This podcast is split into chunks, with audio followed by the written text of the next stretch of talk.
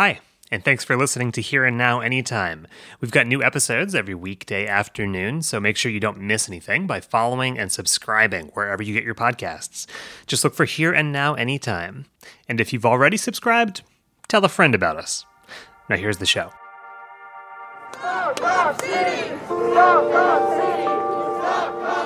Protests against a police training facility outside Atlanta grow louder after the death of an activist.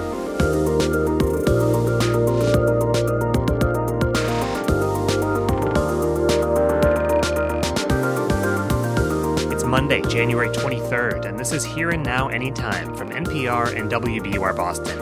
I'm Chris Bentley.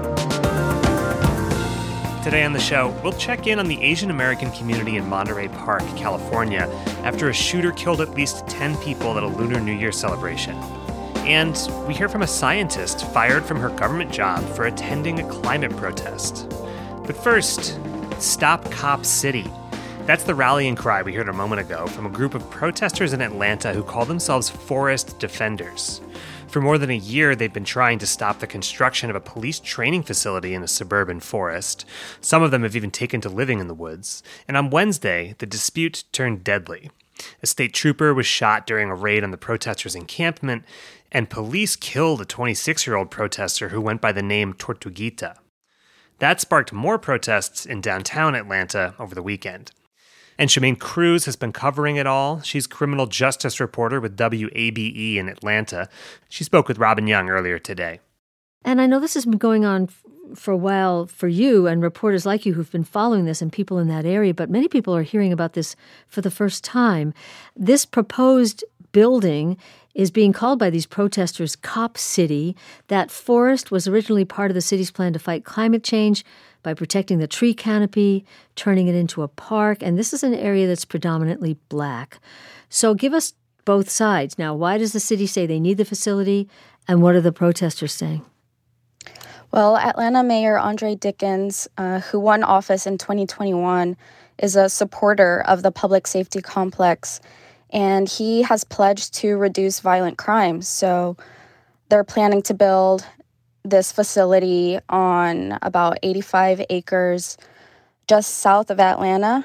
And as you said, it used to be a park. So protesters are organized around environmental protection as well as just concerned with overall police violence. They say that having more police presence in this area will lead to more violence. Yeah. Well, and and there has been violence in the protests before the one we're talking about. In May 2022, demonstrators uh, were alleged to have thrown a Molotov cocktail at police. People were arrested. Then there was another clash in December. So this has been going on for a bit. It has, and actually, since December, about 19 people, including six who were arrested this past weekend, have been charged with domestic terrorism. Yeah. And what do we know about the death of this 26 year old protester? Authorities say that they went into the forest last week to clear out uh, the area. Camp people have been setting up campsites there for months now, and they do this regularly, where they go in and clear out the site. Um, and they say that Manuel Teran shot at a state trooper during that raid and officers fired back. Mm. Well, protesters, of course, say the police narrative is false, but without, you know, body cams, is there any other evidence as to what happened? The Georgia Bureau of Investigation released a photograph over the weekend that they say Manuel Teran had in their possession at the time of the incident, but they really haven't released any other details. So we don't know who this gun is registered to or if it really was in Manuel Teran's possession when the shooting happened. Well, and uh, there was a fatality, um, and now there were these protests over the weekend. You were there. What'd you see? The protest started out peaceful. It started in downtown Atlanta, but once they started marching, they started chanting things like Stop Cop City. And um, about 30 minutes into the protest, if that, they just started, a, a small group started smashing windows of businesses. They started pr- spray painting Stop Cop City on the side of these buildings. And a police car was set on fire, and several others were also damaged. Mm. What are people in Atlanta in the area saying? When, again, this is new to a lot of people outside that area. Is everyone paying attention to it there? What's how's it resonating? Yeah, I spoke to uh, to a couple of protesters there, and they were just saying that they don't understand how, um, in an area where the civil rights movement started, um, this is still happening, where there's police violence. And protesters are really calling for three things. They want the city to cancel the project altogether. They're calling on authorities to release body cam footage of the incident, although the Georgia Bureau of Investigation says body cam footage isn't available because it doesn't exist and state troopers do not wear body cameras. Um, and protesters are also calling for an independent investigation to be conducted into the death of Manuel Teran. Well, meanwhile, the Atlanta Police Foundation, you tell us, say this proposed center is needed. They work in facilities that are substandard, borrowed facilities. Um, they can't recruit. Any sense, though, that the, the, the city might change its mind? Over the weekend, um, officials released statements where they support, they continue to support the facility, and they say that this type of violence won't be tolerated. So I don't get the sense that the project is going to be canceled. WABE's Shemane Cruz speaking with us about the protest against a proposed police training facility in Georgia where a park had once been planned and uh, protests that have turned deadly. Shemaine, thank you. Thank you for having me. After the break, how Asian American communities in Southern California are processing the mass shooting Saturday at a Lunar New Year celebration in Monterey Park. Stick around.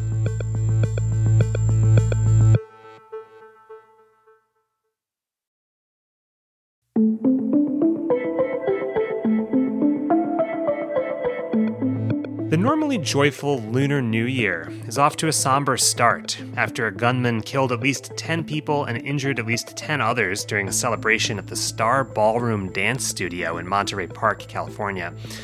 Investigators say the motive is unclear and that the gunman shot and killed himself yesterday. Some organizers nearby are canceling their Lunar New Year events or adding security, Deepa Fernandes spoke earlier today with KPCC's Josie Huang about the impact the attack is having in Southern California. What else do we know about what happened? Well, this morning, we are starting to learn who some of the victims are. Uh, in LA, the county coroner's office has identified two of the 10 people who were killed. One of them um, is named Mi uh, Nan, who was 65, and Lillian Lee, who was 63. They're waiting to release the names of the eight other people after they notify their families. And Deepa, you may notice those ages 65 and 63. Mm. Uh, it's understood that um, all the victims were 50, ages 50 and up. The ballroom dance stu- studio where this all happened attracts a lot of older uh, Asian immigrants. And I imagine um, many of those were the folks who were. Uh, um, you know, in, in, the ballroom dance studio when the mm. gunman opened fire. It, it just must be absolutely devastating for the community. You've been out there, Josie, in Monterey Park, which is a predominantly Asian American city in Los Angeles County. How are they processing the Lunar New Year being marred by such a tragedy? I think shock and fear were the initial reactions that people I talked to. And things, as you were pointing out, feel very heavy because of the timing of the attack on the eve of Lunar New Year. And that's um, when people were celebrating downtown in Monterey Park the night of the shooting, actually not far from the ballroom where the shooter attacked, maybe just blocks away. And uh, as you were saying, Lunar New Year is a big deal in Asia, of course, but it's also really big amongst the Asian American diaspora, especially in a place like Monterey Park, which is two thirds Asian, and the majority of that population is made up of immigrants. And um, one person I talked to uh, was a Chinese uh, immigrant named Hong Liu, and she had come down town to Monterey Park early Sunday morning to go grocery shopping. I met her as she was seeing all the police vehicles and news crews swarming an area that's really usually a quiet place in the morning on, on a Sunday, and this is what she told me. 我害怕，我我我，因为我不知道是什么情况，我我看一下子，我不知道有这么严重。 So to paraphrase, she said she didn't know that something as serious a man as a manhunt was going on, and now that she knew, uh, she was going to go home right away because it felt so scary to her. Mm, yeah, I mean, I just can only imagine what the community is feeling. I wonder, though, um, you know, what else you're hearing in light of all of this about what will happen in neighboring communities because Los Angeles County has a lot of Asian American residents. That's right. Monterey Park does have one of the biggest Lunar New Year festivals in California, actually in the uh, country, right? Because of the large Asian American population here. There's a lot of uh, celebrations, but there are some other big ones coming up in neighboring Alhambra and in LA's Chinatown. And as of now, neither has been canceled. I think the story might have been very different, though, had a suspect not been identified. Mm. You know, I, I wonder if you can, Josie, just tell us, you know, how you're feeling. You're the mother of young Asian American children, you were probably gearing up to celebrate the holiday too, and you were dispatched to cover this story early. I imagine this is hitting home pretty close for you as well. Yeah, I you know, I actually was just in LA's Chinatown a couple days ago getting my daughter, my 7-year-old daughter Ramona a new dress for Lunar New Year because she's growing so fast and I couldn't squeeze her into last year's dress. And mm. I'll tell you when I first heard about the morning uh, shooting early uh, Sunday morning, um, and, and that how it happened on Lunar Year, New Year Eve, I, I my reaction was that I teared up because I didn't know what I was going to tell my kids who are getting so excited about celebrating, and I've just been reporting. Um, you know, nonstop since the shooting. So I haven't really had a chance to discuss with them what happened, and I'm I'm still processing what I will tell them and, and how much to tell them at this point. Mm, well, I'm sure this is also rippling back throughout Asia as well. So many close ties from Southern California back to the continent. Josie Huang reports on Asian American communities for KPCC. Josie, thank you and take care. Thank you, Deepa.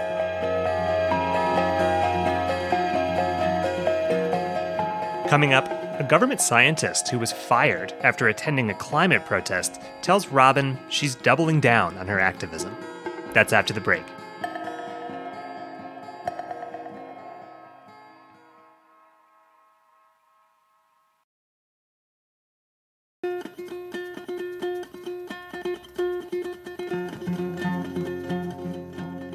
Earth scientist Rose Abramoff had a coveted job, but she was fired from the Oak Ridge National Laboratory in Tennessee earlier this month after the lab said she violated their policies regarding speaking in public about climate change.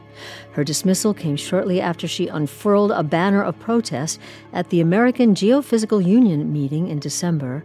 And now, in a New York Times op ed, Abramoff is speaking out again about why she thinks the lab's policy needs to be changed. Rose Abramoff joins us now. Welcome. Thank you, Robin. You know, there's some irony here, which is I don't think many of us would have even known about the meeting of the American Geophysical Union conference unless, you know, you had written that op ed and we heard about you unfurling that banner. What did it say? The banner said, out of the lab and into the streets. And what brought you to that? So, the American Geophysical Union is the largest gathering of earth scientists in the United States for certain, but possibly also the world. And all kinds of climate change research is presented there. And yet, the great majority of this research is just exchanged among ourselves in peer reviewed articles, or some of it filters its way to policymakers in assessment reports, a bit through the media, but the severity and the urgency of the climate crisis, that message isn't really making it out there, at least not to the extent that we think it needs to be. And so that was part of what motivated us to urge our fellow scientists to speak up.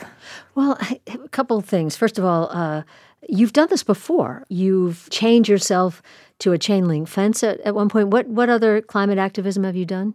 During 2022, last year, I was arrested three times in different acts of nonviolent civil disobedience. So I chained myself to the White House gate.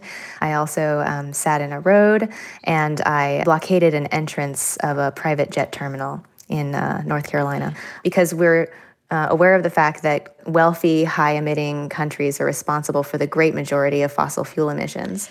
Well, we know that Oak Ridge at that time, you know, people that you worked with or for, cautioned you not to talk to the public or the media about where you worked. You didn't do that, right? What was different this time, do you think?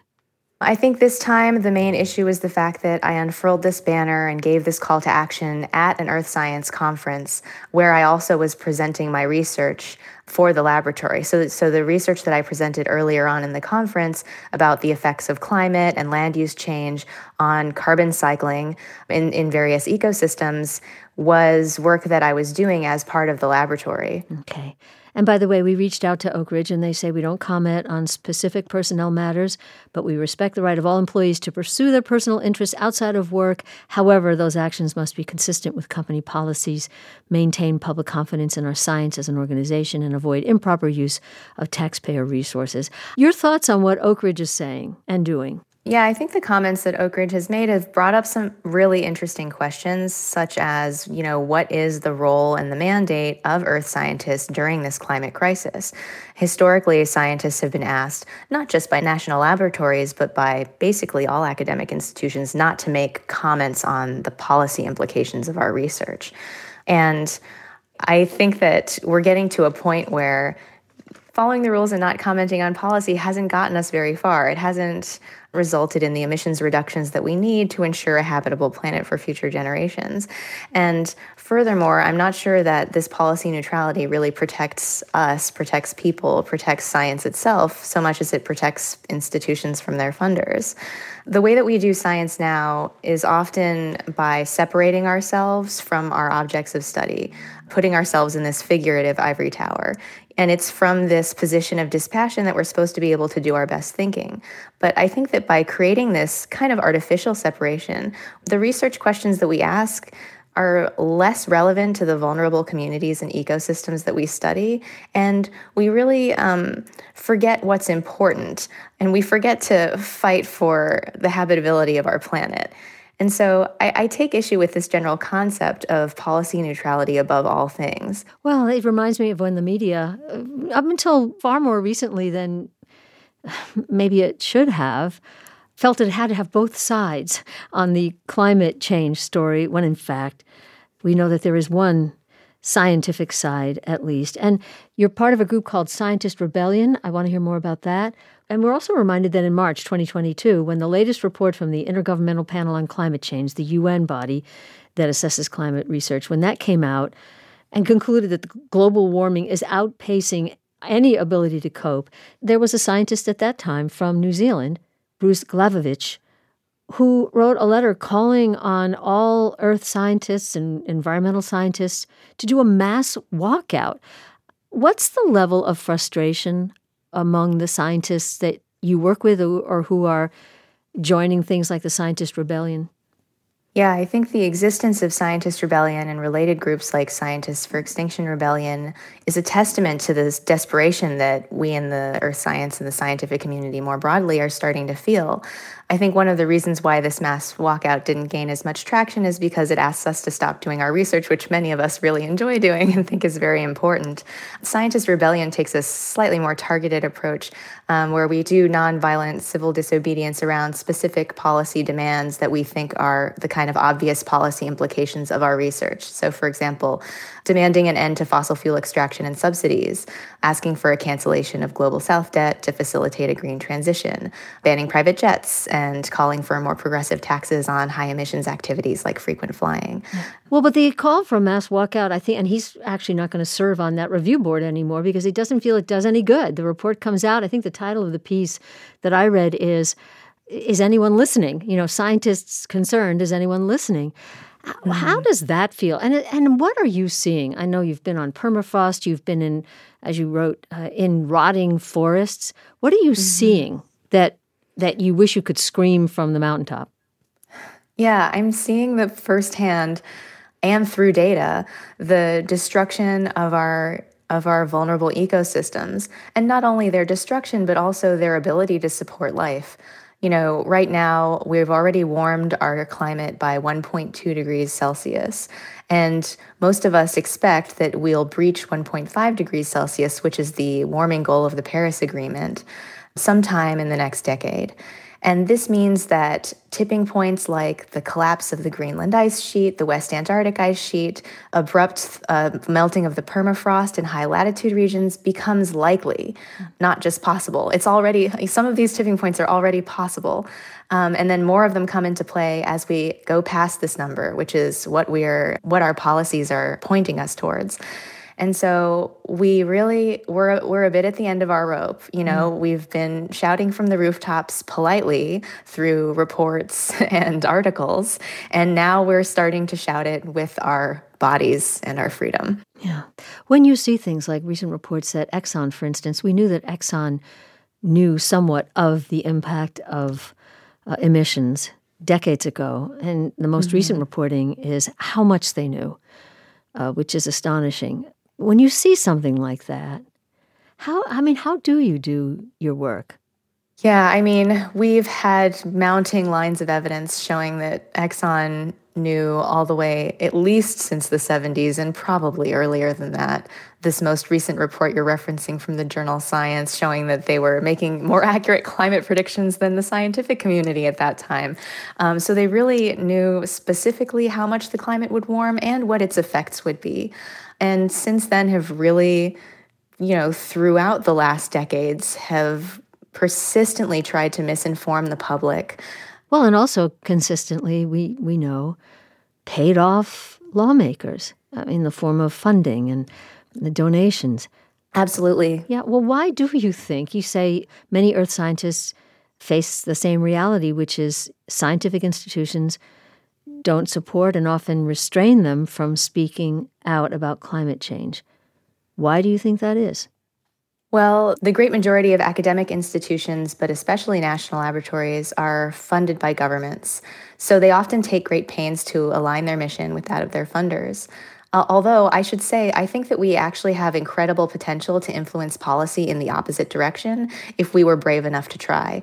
You know, um, national laboratories actually do um, have lobbyists that lobby the government. Typically, what they lobby for is sufficient government funding for research. But there's no rule against us lobbying the government for an end to fossil fuel extraction and subsidies. You know, for any of mm-hmm. these um, kind of policy campaigns, a more aggressive expansion of public transportation infrastructure. These are things that we could we could lobby for if we wanted to. Well, seems like you might be good at it. Do you want your job back? Oh, that's a complicated question. I really enjoyed working at the Climate Change Science Institute at Oak Ridge National Lab. My colleagues are fantastic, and there's really fantastic research going on there. But the atmosphere under which all of that work takes place is is one in which we are really high, heavily encouraged and, and compelled, in my case, to um, remain policy neutral in our speech. And I think that that is an impediment to really implementing a clean transition to its fullest extent. And I'll just tell a little story about the history of Oak Ridge. Mm-hmm. So, Oak Ridge National Laboratory was founded during World War II, and the city of Oak Ridge, the national laboratory associated with it, and functioning atomic weapons were built essentially from scratch between the years 1942 to 1944. Imagine what we could do in less than three years if we applied that same energy to the climate crisis. Rose Abramoff, an earth scientist who was dismissed from Oak Ridge National Laboratory for her climate activism. Thank you so much. Thank you, Robin.